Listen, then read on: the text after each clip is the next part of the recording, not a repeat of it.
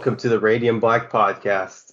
This is a podcast focused on Radium Black and all things Massiverse by Kyle Higgins, Marcelo Costa, Becca Carey, and Michael Busuttil. Today, I'm joined by my friend and my fellow co-host Matt, but I'm also Hey, hey. joined by woo. I'm also joined by a very special guest and one that we've wanted to have on for a long time now, and um, What was It- it? it- Something like 36? 37. I, I mean, if you if you know, you know. We're just gonna leave it there. Yeah. Um, so no, I just, without further ado, I want to announce the incredible TFG One Mike, but you might know him as the Podcast Machine. How are you doing, Mike? I'm surviving. That's that's about as good as good as I can tell everybody nowadays. But uh, but yeah, I've been doing the podcast thing for about 14 years. It's uh, it's been one hell of a journey. You know, I can't even imagine. I mean, I, I, we've been doing it for just over a year now, and it's it's been quite a journey for a year, and I can't even imagine uh, the journey you've been on. I mean, you've been to Mordor and back at this point. yeah, pretty much. Pretty So- much. I want to ask, as someone who has a ton of experience with podcasts, how many podcasts are you currently like a part of or working on? Well, with so brief history, I I found it. I started listening to podcasts in late 2006, early 2007, and by November, December of 2008, I was like, I can do this.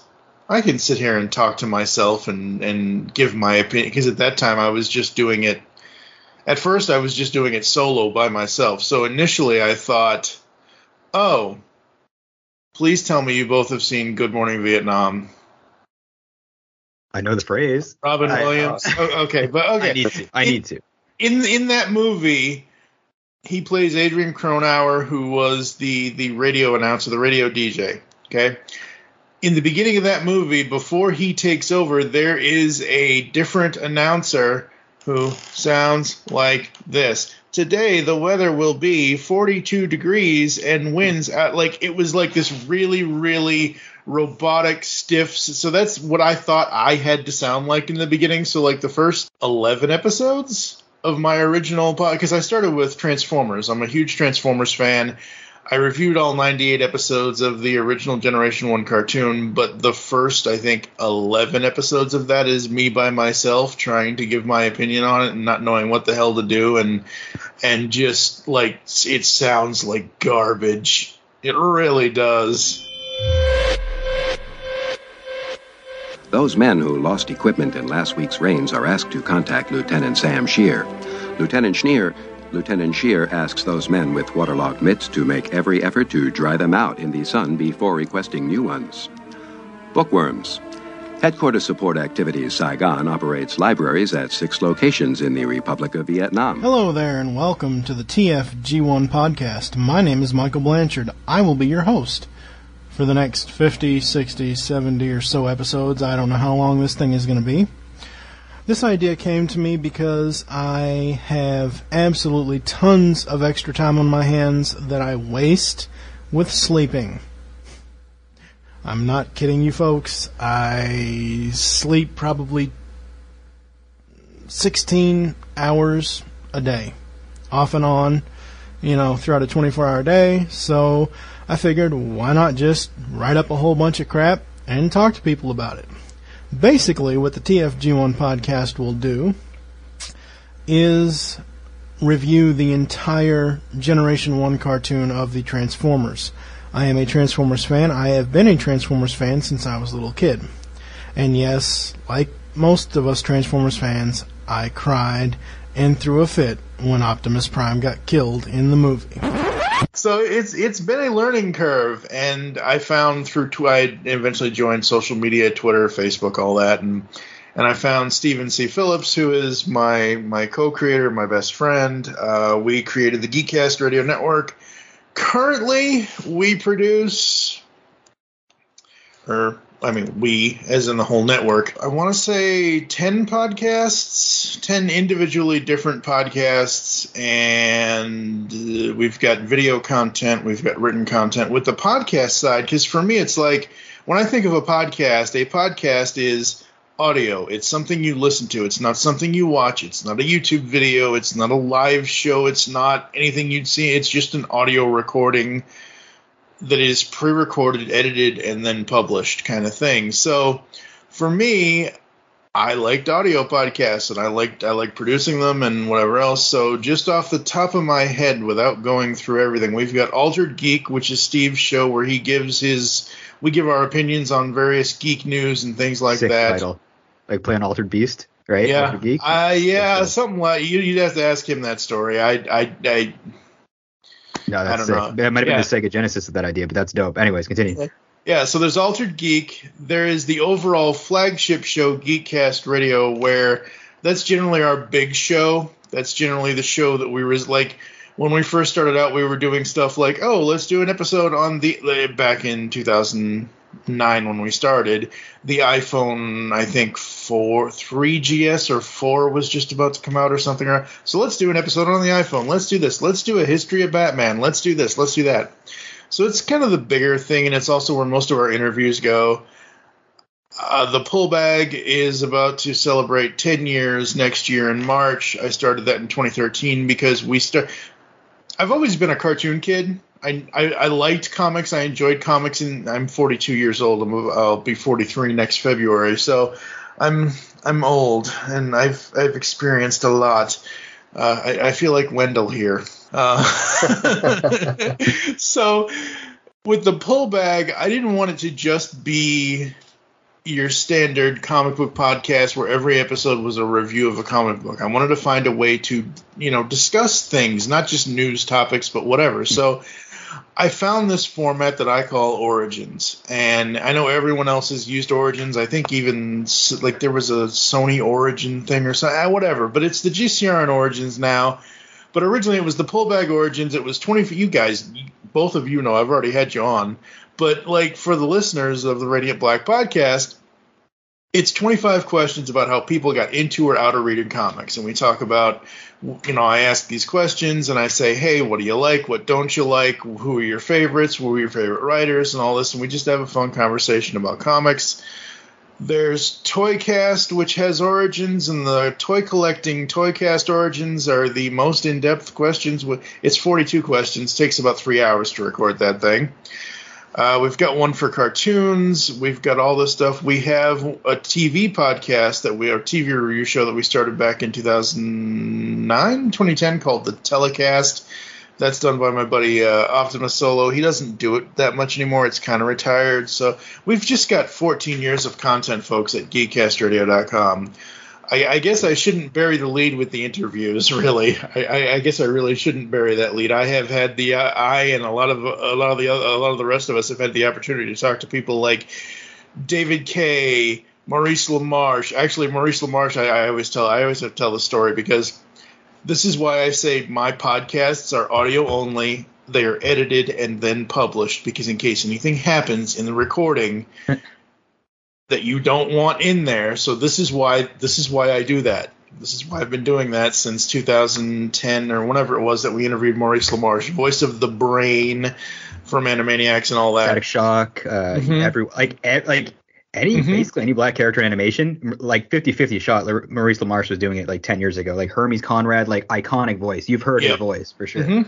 Absolutely. So at that time, we were in between Arkham Asylum and Arkham City. Arkham Asylum, the video game, had been out for a while, and Arkham, Arkham City was about to be announced or had just got announced that it was happening, but no other. Like, you, you know, these standard news site announcements like, oh, Arkham City, they're working on it now, more details soon kind of thing, just so they can get The clicks. nothing articles. For, Yeah, yeah, essentially. So we had him on, and we when we have a person on for an interview, we get their story from their beginning when they were, you know, like, did you always want to be an actor? Did you always want to be a voice actor? Did you want? What is your favorite type of voice acting? So this question, this is the question that brings back to the Morris thing. What is your favorite type of voice acting? Animation, narration, video games. We, we we list all these various examples of voice acting and he said, "Oh, you know, it's funny with with video games. It's just you in a room talking to yourself." and he said without any prompting, he said, "Yeah, I just got out of a session where I was voicing Mister Freeze in the upcoming Batman Arkham City game." I stopped for like half a yeah. I stopped it like no like never nobody had heard anything about who was uh, obviously Kevin Conroy was going to come back and and, Yeah. and and voice the Batman for that, but like nobody else had heard anything else for other characters. I stopped for like half a beat and I followed it up with, "Can you give us a sample of the voice?" He's like, "No, no, I can. I, you know, I was. I'm not even sure if I should tell you that I'm even in it, but yeah, no, I NDA and everything else. I edited that interview so damn fast, got it online, and then I went out grocery shopping with my mom at the time. Yeah. I get home, my phone, my computer, my email, every single piece of my technology was blowing up. And Nice. Steve was like, "What the hell did you do? What happened? Why why is this ha-? So a little un, I don't even know what the unknown site was. Little unknown site picked it up as, as a news article bit. Oh, Maurice Lamar. You know how like if you if you listen to any podcast now, like uh, perfect example is the current uh, thing. I my my current obsession is Pod Meets World with Danielle Fishel, Ryder Strong, and Will Friedle. They're going back through Boy Meets World Yeah. and the you know whatever. So they'll say stuff about the show and about their experience. So websites will take some of that and like bend it to their own will of, oh, well, they said this on this podcast, and oh my god, it's so. You know, some unknown website picked it up, and then IGN picked it up, and it went nuts. And I'm like trying to get a hold of Maurice LaMarche. I'm trying to get a hold of his agent. I'm trying to get a hold. I'm like, I'm so sorry. I'm so sorry. I can change it. I can fix it. I can take it down. Whatever you want me to do. And Maurice eventually replied, he's like, it's out there. There's nothing we can do about it now. Because once IGN picks up something, you can't erase that. You just can't. You can't go back in and ed- edit it and, and change it and whatever.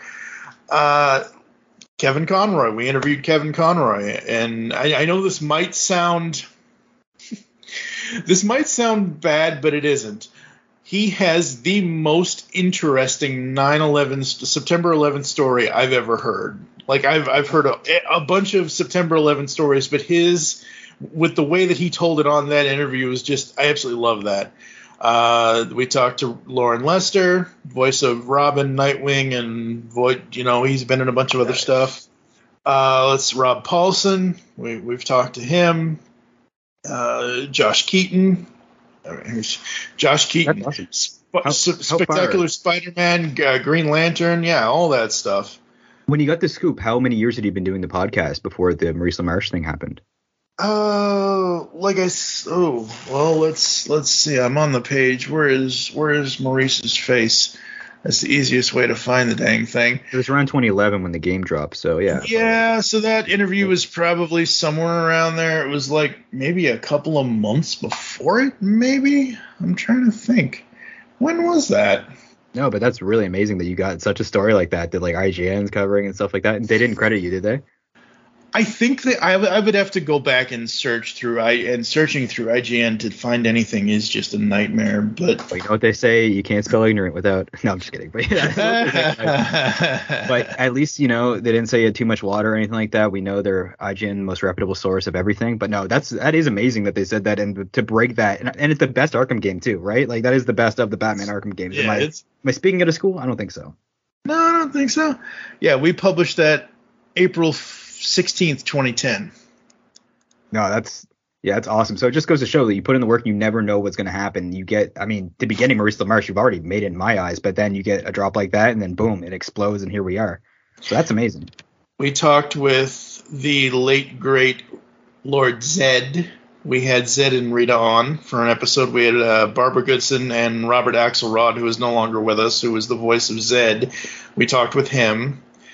Uh, I've talked to Neil Ross a couple of times. I've talked to Starscream's daughter, Abby Collins Cluster. She is Chris Latta's daughter. Uh, I'm still waiting on her to give me her version of the Starscream voice. She never did it at the time, but I, I asked her. I said, "So do you have? Is there a female version of what you think your dad sounds like?" She's like, "Yeah, there is, but I can't do it right now." I was like, "Oh, okay." So you've already had me and Bash on. Who, other than us, who is the dream guest to have on to interview? Oh man. Okay, well. I will answer that, but I will tell. Uh, it, I'm going to start with some shattered dreams because I have been a Hall & Oates fan since I was born and since I knew about them. In 2011, Daryl had just released his album at the time, Laughing Down Crying.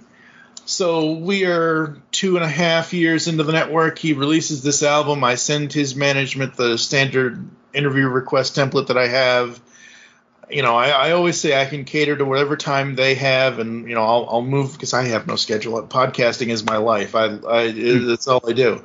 So you know, and they just came back with, you know, and I, I wrote on that, like, you know, I'm a huge fan. I've been a fan for years. Blah blah blah blah. Oh, Daryl isn't doing phoners right now, hmm. and I'm just like, are you kidding me? Uh, I've we've been kind of sort of chasing Mark Hamill for years. I mean, we have Batman, we have Robin. We need to get the Joker eventually. Have you gotten some massive names though. I mean, for, if Mark Hamill's like within your grasp, like that's like no big deal to you know. It's like it's a potential to get Mark Hamill. That's pretty good. And and well, and the funny thing is, it's a potential, but it just depends on what he's doing and things like that. Uh, let's see. I've talked with probably over ten times the Transformers musician Stan Bush I have at least ten interviews with him over the years since since 2008. Yeah. Uh, I talked with both voices of Jem, Samantha Newark, who is the speaking voice, and Britta Phillips, the singing voice. Kyle on, right? Yeah, had Kyle Higgins on. So that's a good segue to our next topic, which is like yep. how how did you come to find out about uh, Radiant Black then? I follow Kyle. I've been following Kyle since New 52 Nightwing. So whenever whenever he says posts something or says something or whatever else, that's how I was like, ooh, okay, let's let's check this out. This is what Kyle's doing now. That's great. That's awesome. Let's let's look at it. And have you read his other his other uh, spin his other uh, critical oh, yeah. titles? Oh yeah. How do you think Radiant Black ranks for you among um, them? Okay, so how how many are we talking? Like Cowl and what was the other? Uh, he's got Ordinary Gods, which is uh, he's got yeah. I have not I have not read Ordinary Gods. So between Cowl and Radiant Black, they are two very very different hmm. things. So they like I don't I don't like putting things like Cowl is superhero labor union in the olden days of Chicago. Radiant hmm. Black is we don't know what it is yet. You won't tell us, damn it. that was the most natural segue to we don't know what it is without making a meme of it. But yeah, it's true. It is. We don't, don't know what know it is. What it is yet. And so so yeah, uh, you know, I just like the way he writes. I think the before Nightwing, the first thing I read of his was when he was co-writing with Snyder on Gates of Gotham. Gates of Gotham is easily my favorite before New oh, yeah. 52 Batman story. Great story. Yeah, underrated to be honest. Um, mm-hmm. Very much so. Yeah, very underrated story and highly recommended actually. Uh, so yeah, I mean, you recently read all the Radiant Black issues, and you know you're a big Kyle Higgins fan, so that's always fantastic. What which one of your issues of Radiant Black out of the out of all 18 that have uh, come out so far is your favorite, and why? I gotta say, issue three I'm, I'm, gonna I'm gonna I'm gonna I'm, I'm, gonna give you three choices because issue three, issue ten, and issue eighteen. The most recent issue, issue eighteen. So issue three, I've been writing stuff since I was 14. I have been writing. I've tried to write short stories. I've tried to basically. You read issue three. That's that's what I was like back in 1994 at 14 years old. You know, I was trying to figure out what to do and how to write the thing and how to do the thing and whatever else by 99 i had about i don't know three different four or five different books of full poetry books that i had written hadn't had any of them published oh and that's the funny thing 1999 i tried to get published don't ever go to a subsidy publisher folks because they want you to put up the 10 grand they don't they don't pay you you pay them subsidy publishers don't do it we got apps now. We got Poetizer. Well, you can like publish a book for free without any like honor. You had to work for it back then. Yeah. Oh yeah. Yeah. Pretty much. Well, the funny thing is, there was a company. I don't. I think they're what are they called now? America Books or something. I don't remember. Hmm. Back in 2006, 2007, they were there was this company called Publish America. You could submit to them, and whether they chose it or not, you went through. I have three books of poetry published through them. Hell yeah. Poems that I wrote sometime between 97 and 2004. And they were published between 2006 and 2009. What genre? Uh, it's mostly lovey-dovey BS. You know, it's Yeah. mostly teenagerish BS. Like, I mean, it's it's good. It's it's somewhat thought-provoking, but it was more of like, hey, I wrote this when I was 15. I wonder if I could get it published, kind of thing. And I don't have my I have my files, but I don't have my files up where I could just pull one up on the spot to say, hey, this is one. I know that I wrote one of them about because I'm originally from Boston. I'm originally from Kingston, Massachusetts, which is an hour and a half south of Boston. So I'm a huge Red Sox fan. I wrote one called, and then I know that I know there's a Kevin Costner movie called this, but I wrote one called "For the Love of the Game," and it was all about my love about the Red Sox, and it was just in free verse poetry form. And I, you know, they always say you have to learn about something before you can do it. I have been learning about poetry since elementary school. I cannot do haiku. I cannot do iambic, whatever the hell the am contamination contaminator thing is. Iambic I- pentameter? yeah, oh, yeah, I, yeah. I can't, I can't do that. I just write it and I put it in a, in a, in a, in a stanza. You form. format it. So, yeah, yeah. Sometimes I rhyme, sometimes I don't. I wrote one for my dad. I wrote one about September 11th when that happened. So yeah, I mean, it's, it's, it's kind of like a generalization of whatever I'm feeling at the time, kind of thing. Okay. If you're published, I, I've been wondering this myself. If you're a published poet, are you also a published author? Like, what's the difference? Are published poet, published author? I don't know. I mean, I guess I just know I have I have books out there, and they called me an author. So when I was looking at the contracts, when I was looking at this, that, like for me, the difference between an author and a poet. Hmm. A, a poet is somebody who, number one, didn't know it, and number two, they go out and they give performances. So, like, You need to go to spoken word places where they Yeah, have the, yeah, yeah, the yeah, dim yeah, yeah. lights. And yeah, yeah, yeah, yeah. So, Fair enough. I, I'm again, I don't know. How big of a Tom Cruise fan are either of you? I mean, I like to watch people run in movies, so I've seen all of them. no, I, I've seen quite a few. Have you guys seen Cocktail? I haven't. Okay, this is from okay, this is from 1988. This is Cocktail.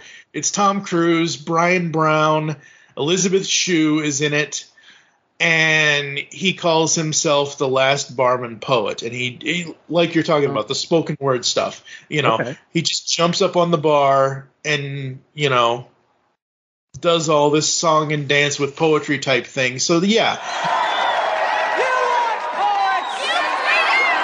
You want poets? I am the world's last barman poet. Give us a kiss, you sexy beast! Go for it. I see America drinking the fabulous cocktails I make. America's getting stinking on something I stir or shake. The sex on the beach.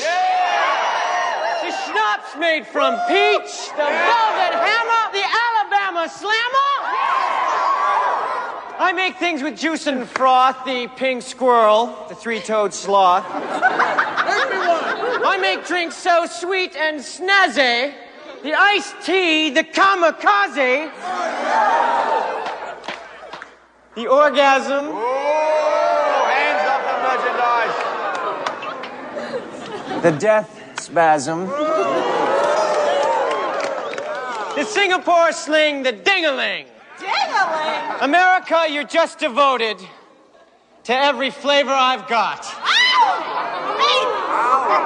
But if you want to get loaded, why don't you just order a shot? I think the difference is the author of poetry is someone who writes it down, who maybe posts it on Facebook or makes an image and posts it on Instagram, or maybe you know goes to one of these apps now. Apparently, you kids and your apps. I remember there when there wasn't apps. I, I'm, wait- I'm waiting for the entree. Like the apps suck, dude. But yeah, go. yeah, exactly. Yeah, exactly. went, we went from two cans and a piece of string to to Google Pixel G2 sen- tensor sensor stuff. Go ahead. That's sorry. a that's a poem So right Is there. that part of why you like Radiant Black number 18? Because I see a lot of present and past kind of. Uh, Yes and no, but it's also so okay. So getting back to the like thing. So issue three, writing day, obviously. Issue ten, I have I was a Dare kid. And for those that hmm. may or may not know what Dare was, drug abuse was an ironic shirt. The people that did not follow Dare for it. Yeah. Exactly. So we had a police officer come into our elementary school like once a week, and he would go through all these things, and he would say, you know, Dare and and McGruff the crime dog were essentially the same thing as a child for me. Like, you know, I was just gonna bring up McGruff. Yep. Absolutely. So I've never I've never smoked, I've never done any kind of drugs or anything like that. Have I had alcohol in my life? Yes, but I do not drink. It's not something like I've tried it various times, but it's hmm. not something for me. So I guess technically I guess I'm a straight edger, I guess. So That's with with and the reason why I'm saying all of this is because I'm not that. When I read, when I just look at issue 10, I'm like, oh my god, my eyes are bugging out. This is like the biggest acid trip, and this isn't even with with this is without turning the black light on.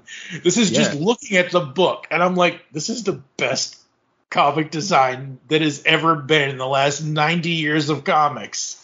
shit. I mean, where's the lie?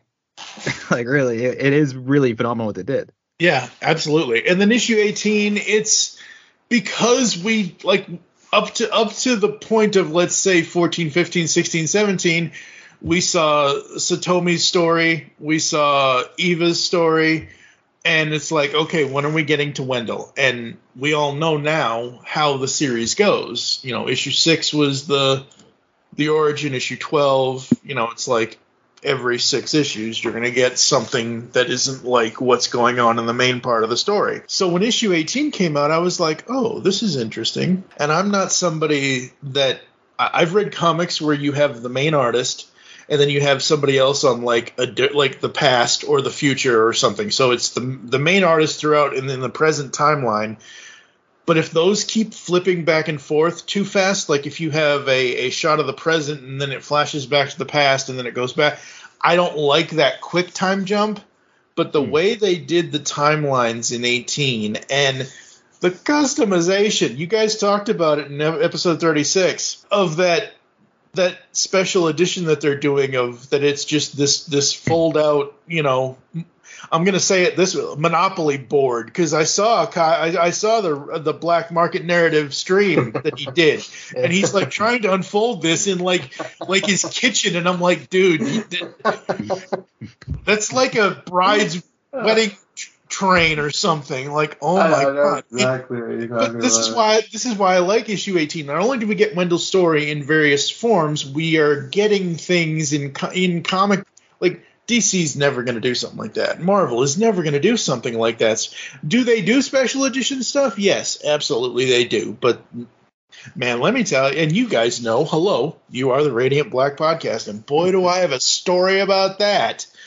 Uh, but you know, they do things so differently that it is so cool that I hope everybody listening to the sound of my voice gives Radiant Black a try because it is so I'm a person that I rely on nostalgia and continuity and everything must align and I'm not like I don't like change. I don't like doing new things sometimes. And a lot of times I don't like trying to have to learn about new comic book characters. Yeah. MCU, Endgame, okay, the story's done. Yes, there was hmm. Hawkeye. Yes, there was Winter Soldier. Yes, there's there's WandaVision. I I am not a fan of the Loki character in general. I never have been, so I don't really give a crap about any of the Loki stuff. But basically, my hmm. point is, Endgame was the finale point, and now they're trying to restart and do this whole thing, and I'm just like, do I really need to learn about the Eternals? Really? I don't think anyone actually did. I think they still. Like, if you can leave the movie and name the whole cast, they should they should make you an eternal. Like like Yeah, really exactly. like. Anyways, not to shit on it. It has been a mixed bag post Endgame, and I think that there's been an uh, an increase in in quantity, and I don't think the quality is maintained. Been No. maintained. Hmm. Speaking of all the, because you're, t- well, I'm obviously delighted to hear that you're enjoying it so much, because obviously we do as well. And you're right, it has been um, incredible, innovative, and I do highly recommend everybody to check it out. Uh, I, I, I, we've given away, God knows, like we've, I, I think we've given away more copies than anyone, than, than anyone of the comics. But yeah, the, but my question was, who's your favorite Massiverse character? I feel like I already know the answer, obviously, but uh, you know, it's worth asking, and why? So okay, so I read Supermassive, and that was kind of my introduction to the rest of the Massiverse. Because, like I said, uh, I, I mentioned to you guys off air, I have not caught up with Radiant Red. I have not caught up with Rogue Sun. Hmm. I, I just I read comics to talk about them on my podcast, and right now, the hosts I had for Radiant Black they like I'm in the middle of transition. I just moved across the country from Washington to Indiana. I don't even have my like I'm using my kitchen table right now in my living room. I don't even have like I have this whole hmm. six foot by nine foot desk that I use for podcasting and whatever else. So so yeah, but I pod I read comics for podcasting. So for me, a favorite oh god. All right, well I gotta your say Huh? No gun to your head. No, no, no, no, I know. Well, this is where, because talking about characters is going to lead into why I am 37. So, I liked Nathan. I thought he was cool. I thought he was interesting. I wanted to see more of his story. Hmm. And then that red jerk had to drop a building on him. And I know he's come back and now they're sharing it and it's Radiance Black and all that and everything else. But when I first started reading the comic, I was like, oh, Nathan is Dante and and Marshall is Randall. Dante Hicks and, and Randall Graves from Kevin Smith's Clerks. Yeah. Those are the, I heard Brian O'Halloran and Jeff Anderson. I heard those voices in my head as I was reading it. And I like them both, but I I don't know. I it's easier to tell you who I don't like in the series, honestly. I mean, we want you to get out of here alive, and like Twitter might come for you. I mean, that comment about Radiant Red calling Satomi, a, uh, Satomi's got a rabid fan base. I don't know. I don't no, know. I. I- no, well, well, I mean, that's what And it is a Marshall jerky said. thing. I mean, Yeah. that's what Marshall said. That red jerk. That's what Oh, yeah. Marshall said. For like, sure. I'm not. I like. I like Satomi. I think she's a cool and interesting character. I have. yeah, I, I, there's only one character the entire book, and you guys are probably gonna just be like, okay, podcast, Is over. it screw you, huh? Nope, Is it Sheer? nope. Uh, who? Let's hear it. Is it Kathy? Because like she didn't make that much of an impression. That's just a meme, and I'd be okay with it. Who is it? Who is it? Let's go. It's fucking Kathy. Oh my god, she's just the godmother. She isn't this special agent entity thing. She's just an old woman who we barely see. And the bad thing is, my mom, who passed away in 2015, name Kathy. name is Kathy. Uh, So it's like I don't like I, when I was Ah. reading today to catch up, I got to the Kathy scenes and I'm just like, oh god, somebody just shoot her with a radiant blast, please. I know. Luckily, Kyle's forgotten about her too. Like on the podcast, like, oh, Kathy. Unless he's throwing us off, and that's endgame goals. In which case, you might have to get off Radiant Black like right now. No, I'm just kidding. But yeah, that, that's shitty. And I've been easing up on the uh the Kathy. But yeah, unfortunately, I don't think it's Pandora's box, and I don't know if Yeah. that can return. But yeah, I don't know. That's I mean, and it's not. box. Yeah, Kathy's box. Okay. um, I know, I know we are explicit around here, but that's going a little too far. so at this point, uh, do the hashtag Kathy. now. Uh, my God. Yeah. God. You guys are the ones that are going to get dry. I'm not doing that. Uh-uh. Nope, not even. we'll see what makes the final edit. Anyway, no, but Okay, so, so I'm assuming you you're caught up, right? You've read everything. You were talking about 18. You were right 18. So Yeah. have you seen the uh, Radiant Black versus animation? And if you have, what did you think of it? Yes, I have seen it. I I loved it. I thought it was great. I, I'm like, okay, cool. You got Cowl, you got Radiant Black, and then all of a sudden, let's see, Batman from Batman Beyond, Bumblebee from Transformers, Eric Matthews from Boy Meets World shows up as the voice of Radiant Black. Are you kidding me? That's amazing. and you read Cowl when it came out, right? When it was oh, released. Oh yeah, we covered it. Yeah, we So covered you've got the, whole nostalgia series. baked in. Oh So yeah. it was like a big pop. That was really when cool. those action figures showed up, I'm like, don't destroy those. What's wrong with you? That's really cool. Yeah, it's awesome. Uh, Everyone kind of has their own like jumping in point. Like there's a lot of like Power Rangers fans that are into it, but this is kind of like Power Rangers for new generation, kind of like the Orville is my Star Trek. You know, it's there's these IPs that kind of borrow a bit and do some remixing, and they have some more freedom. And I, I don't know, that's what I really dig about the series. I'm not a Power Rangers guy, and the series just kind of works for everybody on different phases of their lives. Yeah, I Uh, go ahead, Bash. What we're gonna say. Sorry, I was just gonna say I heard someone refer to it as Adult Swim Power Rangers. Yeah, it, it kind of is, but it's so going back almost nine and a half years now. When I interviewed Kyle, he was only doing New 52 Nightwing at the time in 2013. He said in that interview his ultimate dream goal would to be writing Power Rangers, and he would write it more serious than the show was. Look where we are now in 2022, almost 2023, almost 10 years later. He made his mark on the series with Shattered Grid and everything leading up to it with Lord Drakkon and all that stuff. He did Cowl, which is, you know, based off his short film The League. Hmm. You know, he's got Radiant Black now and I mean, the man is just is just awesome and every everybody he has ever collaborated with or pulled in to be a collaborator for him like man, the the teams that he this guy puts together, they just kick ass. And it's so good. And that's what's so great about it is because it is so good that you need to like it doesn't like I have not read his Ultraman stuff yet and that's only because I haven't really like I haven't caught up to that kind of stuff, but like almost everything, almost every major and I'm not saying Ultraman isn't a major thing, almost every major thing that I've followed him or that I've seen him do, I'm like, I like this. I like what he's doing. I think it's Read cool. Darkhawk. No, I need to read that. Like six really issues. good. It's it's good. Uh, it's really good though. But yeah, Yeah. No, I agree. I, I feel the same way about Kyle Higgins. And ironically, like, the first CGC signed comic I ever got in my life was a Kyle Higgins signed book. And it was the Nightwing New 52. It was the cover with the evil Nightwing holding Nightwing and the issue where him and Babs are fighting the that stupid guy. I forget Is that Prankster? something no. like that. It was issue like six or something. I'm gonna, Oh, it was issue Yeah. six. I'm Okay, yeah. look this up. yeah, that was the earlier. Yeah, that was the beginning of the story. Yeah, yeah, yeah I remember that because issue I. six or seven. It's one. It's one of the earlier issues. Okay. It's yeah, but yeah, I remember getting that one signed, and I was just it was just like, yes, I was so happy. But uh, yeah, no, I've always been a big fan of Kyle Higgins. I still feel bad that his Nightwing run Oh, got, got short. Man, Yeah, I'm going to be talking about this for like the next 15 minutes since you brought it up. So his Nightwing run, oh my god. He and I are on the same wavelength when it comes to Dick Grayson and Nightwing to the point where we both hear Loren Lester as the character. That's the only voice that we hear.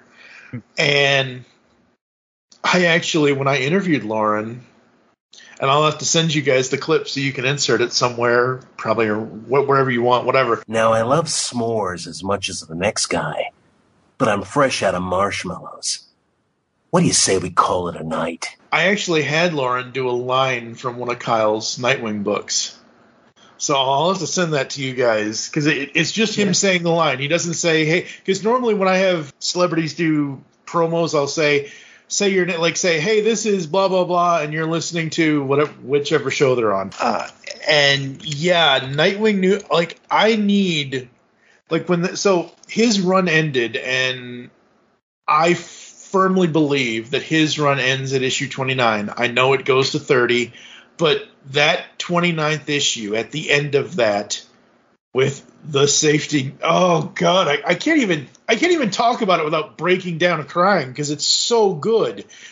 I wanted him to be able to do amusement mile. He said something about part of his storyline for nightwing at some point was going to be doing amusement mile in in gotham i believe and i wanted him to be able to do that and who knows maybe one of these days he will but it doesn't look like it's going to happen anytime soon but uh, you know what he did with it it was so good and it was so fun and it was so great like for half a second i thought he had me thinking grayson and, and gordon were going to get together because they're like oh move to Chicago, you know, go to Chicago with me, do this, do that. And she's like, really? What will we do? We'd start over. We'd start new. We'd do this. We'd do that. So I mean, they are, they are together now, though. I, I have not been reading the the 2016 issue, the the one that has the 96 issue. I have not been reading that. I need to.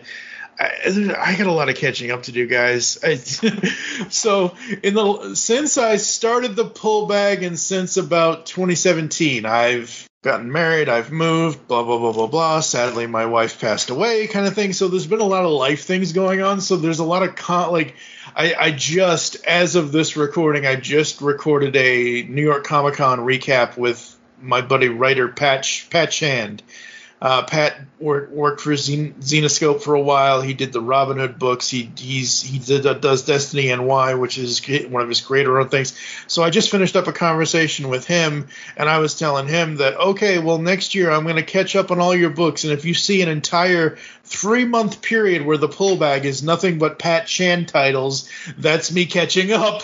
that's awesome. I mean, and that are there any comic books other than Radiant Black that you're currently keeping up with that you really enjoy? For me personally, the Murphyverse, the White Knight stuff. Oh yeah, Good. That is my Batman. So uh, yeah, I'm I'm keeping up with Beyond the White Knight because I'm loving what he's doing with that.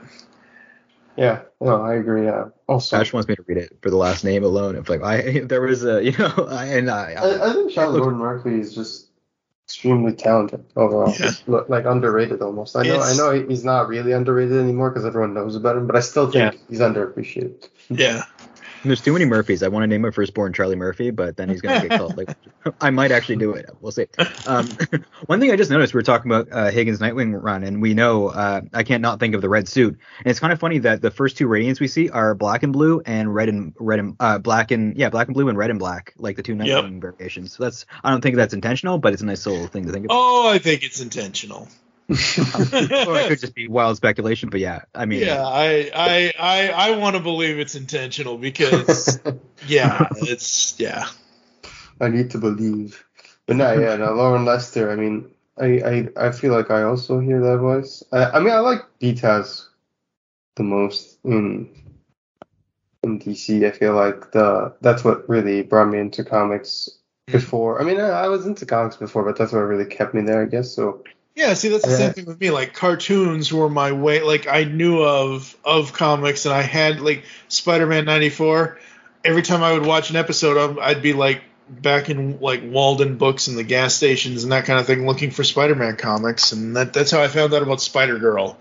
Was hmm. looking for like because with Spidey TAS, it's like, oh, they're doing a Kingpin story. Oh, I want to see if they're doing that in the comics or whatever, and that you know so mm-hmm. yeah, cartoons led me into comics, and the one thing that originally we started doing comics on the flagship show Geekcast Radio, and by so my buddy Steve Megatron he showed me New 52 Batman 13, that main cover, which is the Joker's face, which is the ripped off and the whatever else, and it's all. And I'm like, okay, you got me hooked. I'm going to start a comic book podcast. By the time we finished that run from issue 13 to 17, Death of the Family, I was like, yeah, we can't keep doing this on the main feed, so we're just going to have to start a, a comic podcast. And at the time, we didn't know which one of us was going to take it over or which one of us was going to run with it. I ran with it. I literally ran with it. We've covered every thing in the Phase 2 IDW Transformers books. We've covered Back to the Future. We've covered every single issue up to issue 100 of the IDW Turtles books.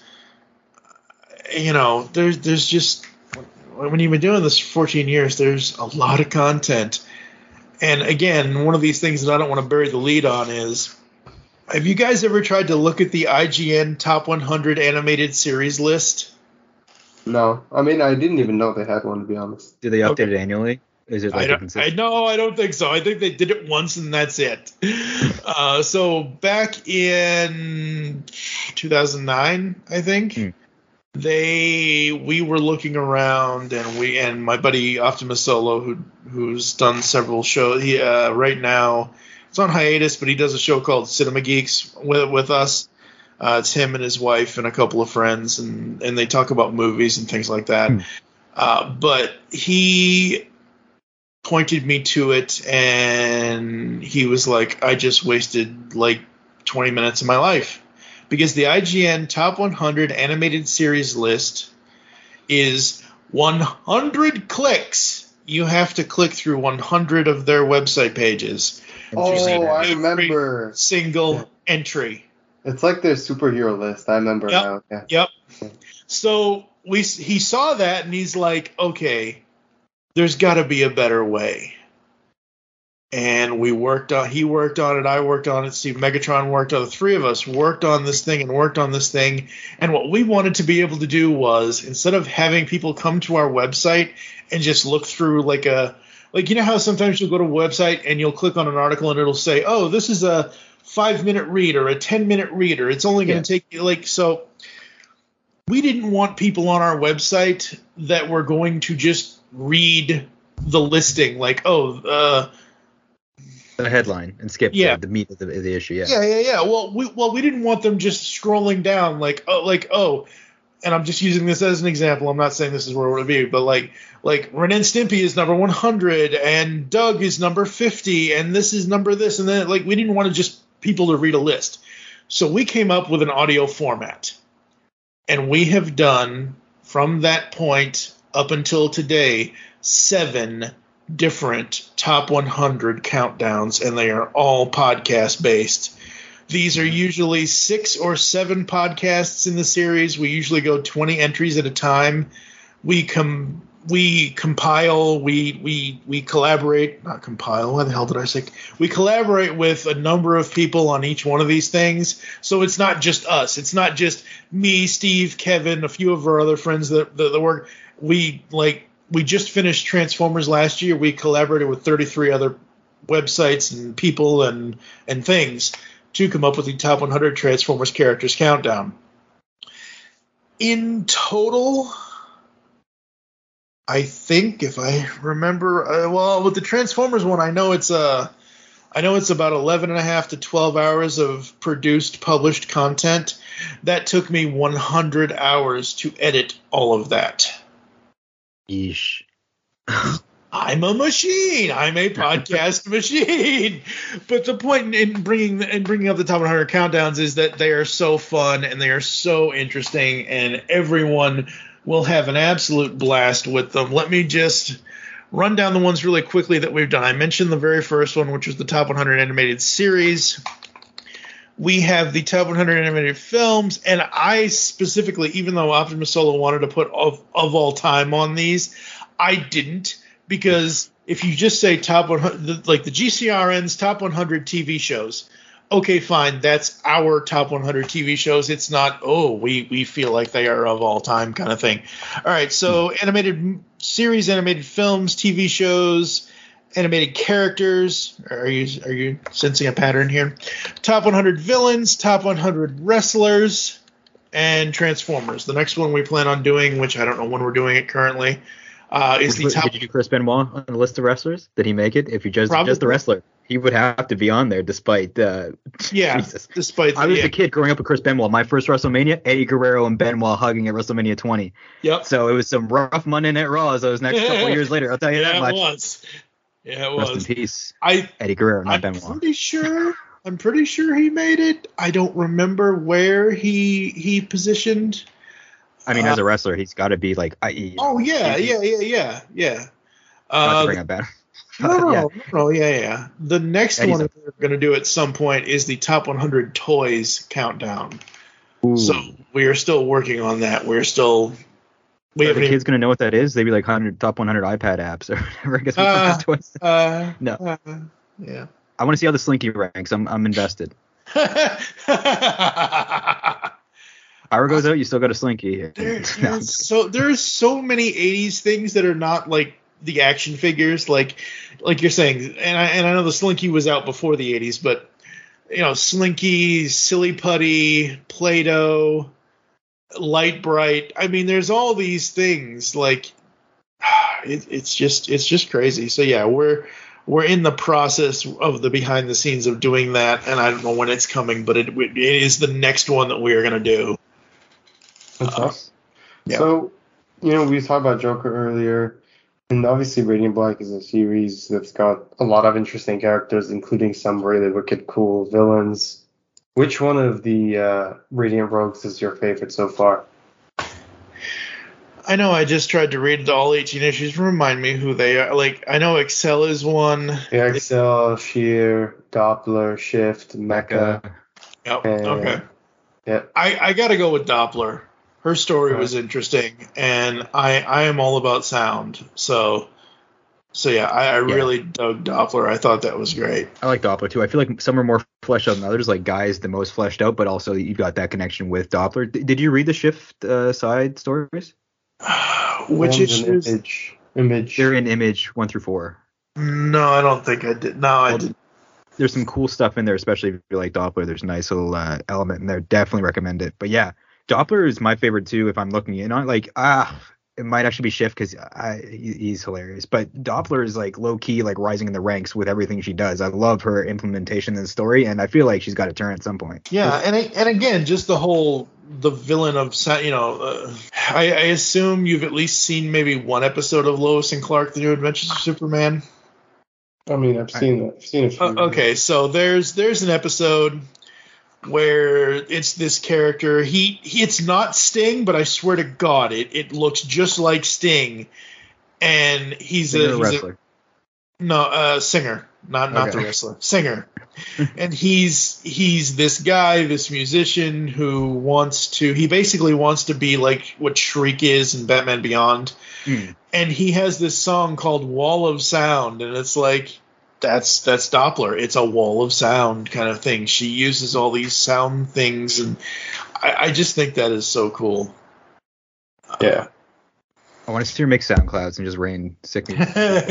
Yeah, she, she's definitely one of the better ones, in my opinion. And and I, I mean, I think they're all cool, but I like I think she's one of the more top tier of the villains. She's a super interesting character overall, and uh, yeah, just just can't wait to. oh, I'm always excited to get more Doppler and the Massiverse Absolutely. It makes Yeah, me think so- of, the, of Big Bang Theory because that's how I know what the Doppler effect is, unfortunately. But yeah, because you know it's a sound wave, whatever. Anyways, Yep. Oh Jesus, headphones dropping. But yeah, I, I do think that yeah, Doppler is top top top. If I'm gonna make a shitty pun, yeah. So, I mean, if there's if there was one uh what do you call it? Basically, if there's one comic book that you could write, okay, in all of comic books, you get to write no there's you know hypothetical scenario, yep. you, your dream, no, no bars, you know, no issues whatsoever. What would you pick? Any company you want. It would be a Nightwing Red Batman Beyond Radiant Black crossover. and I'm not saying that just to say it, but seriously. because each of the characters that Kyle has worked on have just been so amazing and they've done so many different things. I would love to see that kind of team up. A, a Terry McGinnis, Dick Grayson, and I guess either Nathan or Marshall. How is that? What? How how the hell does that work now? Have we figured that out yet? How Not they're yet. sharing the okay. Not We're, entirely. playing, we're playing it by ear like they are. So, so I got one more question, one last question for you here before we uh, close it off. But if you could have one radiant for yourself, and it could be any color, including a color that hasn't been uh, that hasn't occurred in the comic book series, which color would your radiant be, and what kind of powers would you want? well, the powers is easy. I want Radiant Black's powers, but it would be Radiant Purple. Because I am all about black and purple, dark purple. If you guys ever see, I, I can send you an image, but there's an image of Transformers character Galvatron from season three where he comes out of his plasma bath and you know the plasma drains off and whatever else, and it's just this close up of his face and his characterization, his anima- his animation, his color. It's very very dark purple. Yeah, so That that's sounds badass. yeah, absolutely. That's awesome. What do you think? Yeah. Speaking of badass, what do you think is the most badass thing that's happened in Radiant Black so far? it's God. There there are just too many things that have that have really happened. I mean, I I like he got like up. Yeah. killed Bao. That was pretty deadly, but looked cool as hell. like, yeah. what about you? I'm really digging Radiant Pink. I think Eva's a really cool character. I I think the whole teleporting thing with her, I think that's fun. Um, but the moment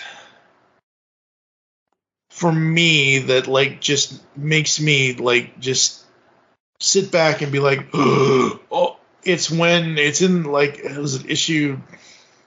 It's when black and red are fighting.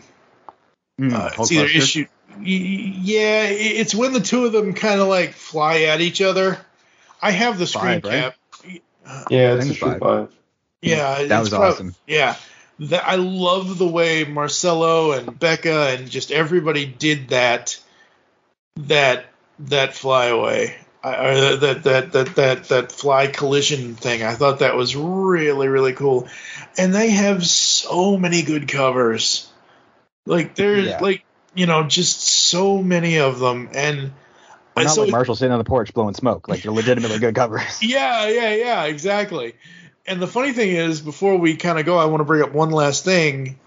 When I asked, did I ask Kyle in, in the Discord or did I ask him on Twitter? So when issue when the when the first trade came out, it was right before the first trade. Sam Ewing did music for the soundtrack for the first six issues and I went and I bought it on Bandcamp and I transferred it over to Spotify and I have a playlist and I have the it's the Radiant Black. Oh, is it? It's either four or five. It's the variant cover where he's like lit up but he's holding his fist up kind of thing. I don't know. I'll, have to look for it and, and figure it out which one it is. But uh, but yeah, I mean the music that, that Sam Ewing did for Radiant Black, like I I asked Kyle, I said, "Are we gonna get one for for Volume Two and Volume?" He's like, "No, no, no." And then when he did the black market narrative thing the other night, or a couple, however long ago it was that they did the first black market narrative stream, I I just politely I said, "Hey Kyle, any news on any new Radiant music? I need more Radiant music." And he said, "Yeah, I really can't talk about that right now." So he didn't say no. He did Yeah, not I mean, say like the first time I asked that. him like on Twitter or wherever it was, he said, "Yeah, no, that's not happening right now." So back then he said no, but this time he didn't say no. So I'm like, Mhm. "Oh God, I, I think go." I, I don't know for sure, but I, I think just based on some social media interactions and things that have been said, that he might be working with Bear McCreary, who's a composer right now, working on Lord of the Rings, Rings of Power, Battlestar Galactica, God of War, Walking Foundation, Dead. Walking Dead, yeah, just a lot of Cloverfield, uh, Ten Cloverfield Lane, a lot of good stuff. So, and they are following them, uh, him on social media and everything. So, I feel like we should keep a close eye on that scenario because there might be more developments uh, there in the future. Yeah, that would be awesome. Absolutely awesome. I do agree that the the Sam Ewing songs are just incredible. Like I I, Yes. I listen to them quite often, and there's some people who back in the day when we first launched uh, the Discord server who who just like gave us the idea and actually mentioned it to the rest of the community that you know you could listen to the trailer and the other music as you're reading each issue, which is something that you did today, and you basically got the maximum effort reading Yep, black absolutely. effect. Yep. Oh I'm yeah. waiting for the VR helmet issue where you just put put it on, Oh. and you're, or like yeah, like it's amazing. I want an issue that's just like one of those like little sliders, little like uh like slideshow things with like the little like binoculars that you put up Yep. your, your Yep. yeah. I, that's what I want an issue to be, but I'm So- ridiculous.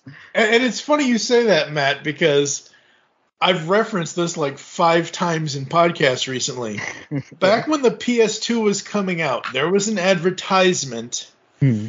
Where they were like, "Oh, it's the future. It's the PS9." And they just kind of like put this plug into this guy's head where they're like, "By PS9, we're just going to be feeding it into your brain. You won't need a console. You it will just be I'm like, "Yes, please. Give me a Radiant Black. Uh, basically matrix me up into Radiant Black. Put a put a Yeah.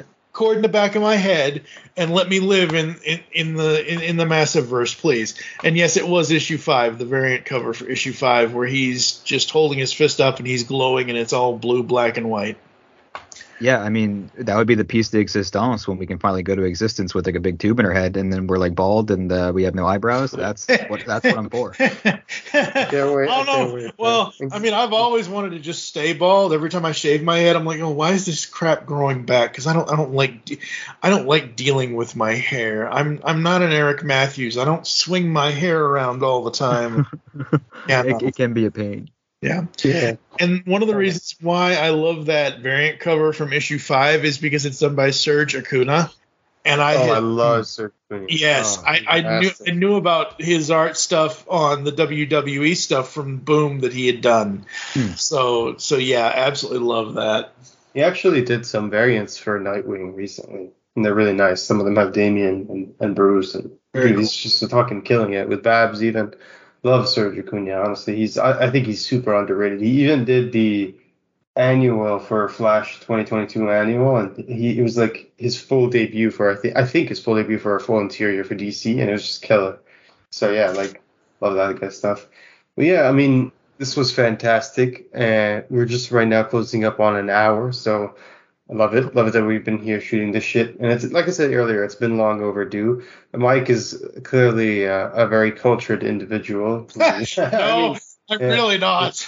I mean, uh, you know, you know your movies. I'll give you that. I mean, you came at us with some some Tom Cruise flicks and some other flicks that we didn't even Published realize. poet? I Like, had to look. I had to look at that. Yeah, published poet. Man knows his movies, his comics. He's got his animation down, which gets even bonus points for me because animation is just incredible. It's just simply like, like you said, it's just it's, there truly is some uh, something magical to it. I'm never I've never been like a, a big Transformers guy, not because I don't like it, but I actually do really like Transformers, but I've just never gotten into it because I feel like you know 80s people when they grew up during that era, everyone was into Transformers, but now all we have is the the the Shia LaBeouf stuff until No, no, no, no, no, no, no, no, no, no. So after we after we finish the episode, I, if you have some time, I can school you. No, so, Shia LaBitch is not all we have. Trust me. We have Sometimes I feel like I'm I'm beneath the enemy scrotum and trying to get into Transformers. oh, Revenge of the Fallen. I remember you ugly.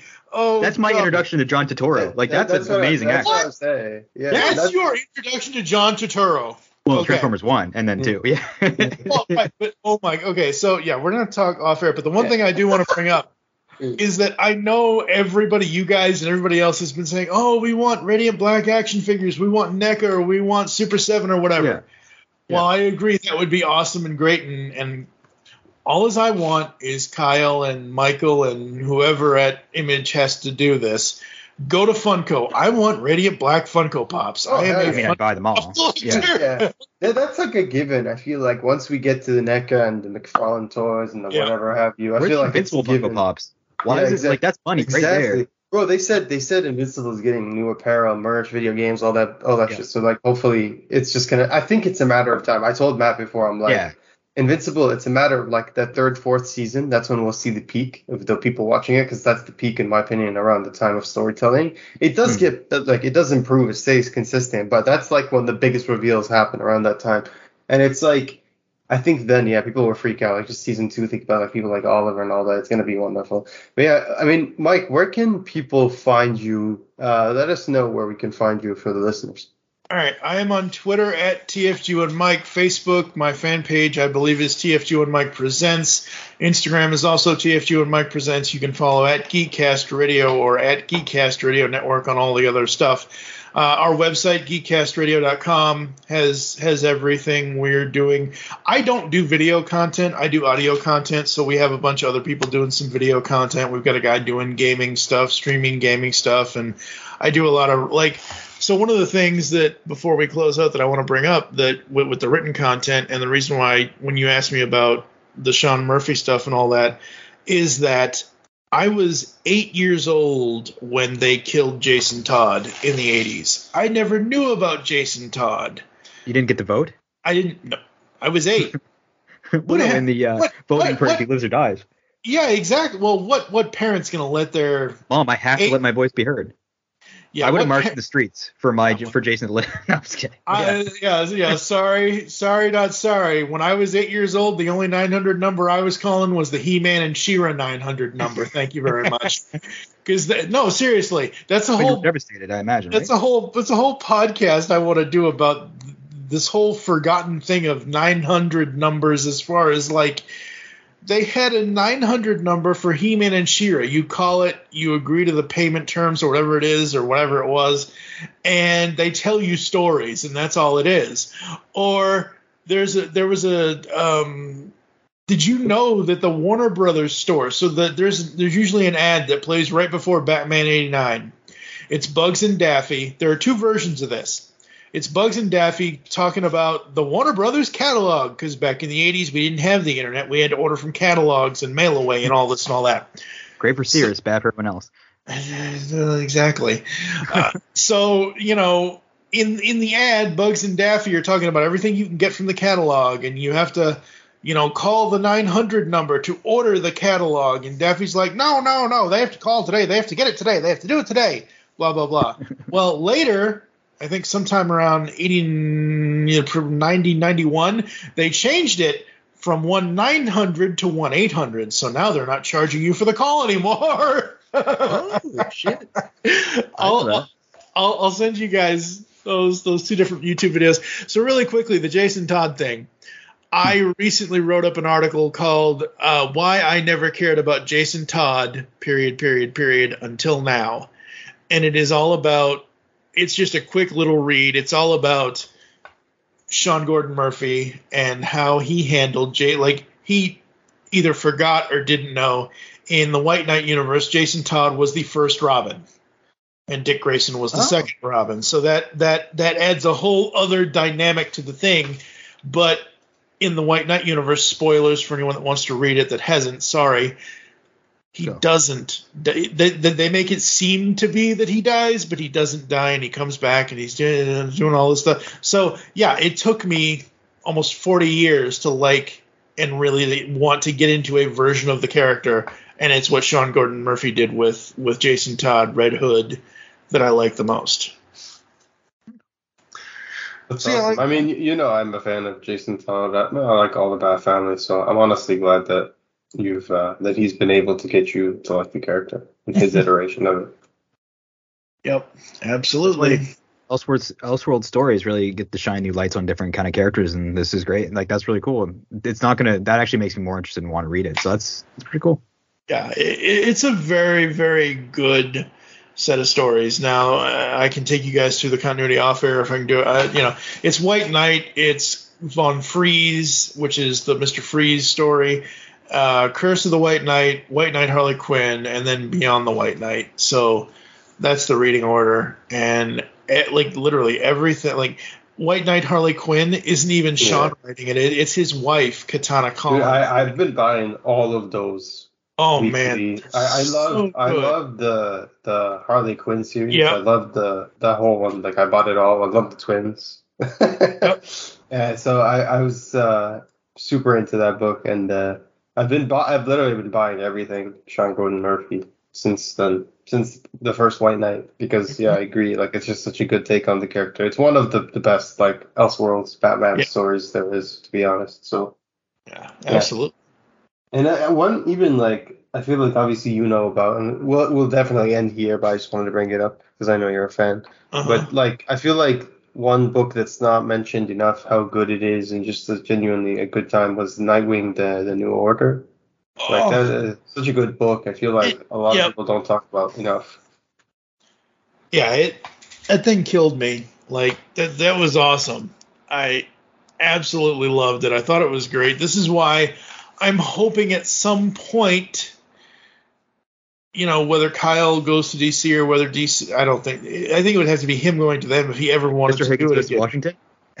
uh, uh, uh, I, I, think he's big no, enough now, like I, with Radiant Black and everything, to where he could like potentially yeah. ask, and they would honestly, genuinely consider it, given his history with them and everything as well. But he's also talked about how he's just like bittersweet about the whole DC move. Yeah, I I know he's bittersweet about it, and and rightfully so. I'm not denying him that at all. He should feel the way he should feel with the way that that. Because look, I'm going to say this right here and right now.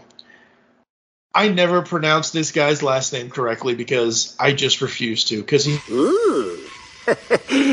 Technical difficulties. Let's move on, shall we? Don't I- reference on the podcast. like look i don't want i don't want anybody to to lose their job or to get fired or whatever but i'm so glad he is no longer at dc because he always wants to kill nightwing and i'm like stop it don't do that but i would love to see kyle be able to do um, um i think it was supposed to be called amusement mile i'm probably forgetting i'm probably saying that incorrectly but i, I would love to see what his initial part of the story before he had to change it would have been. That would be really cool. Yeah. and Kyle, it's been a decade. Come on the pull bag, damn it.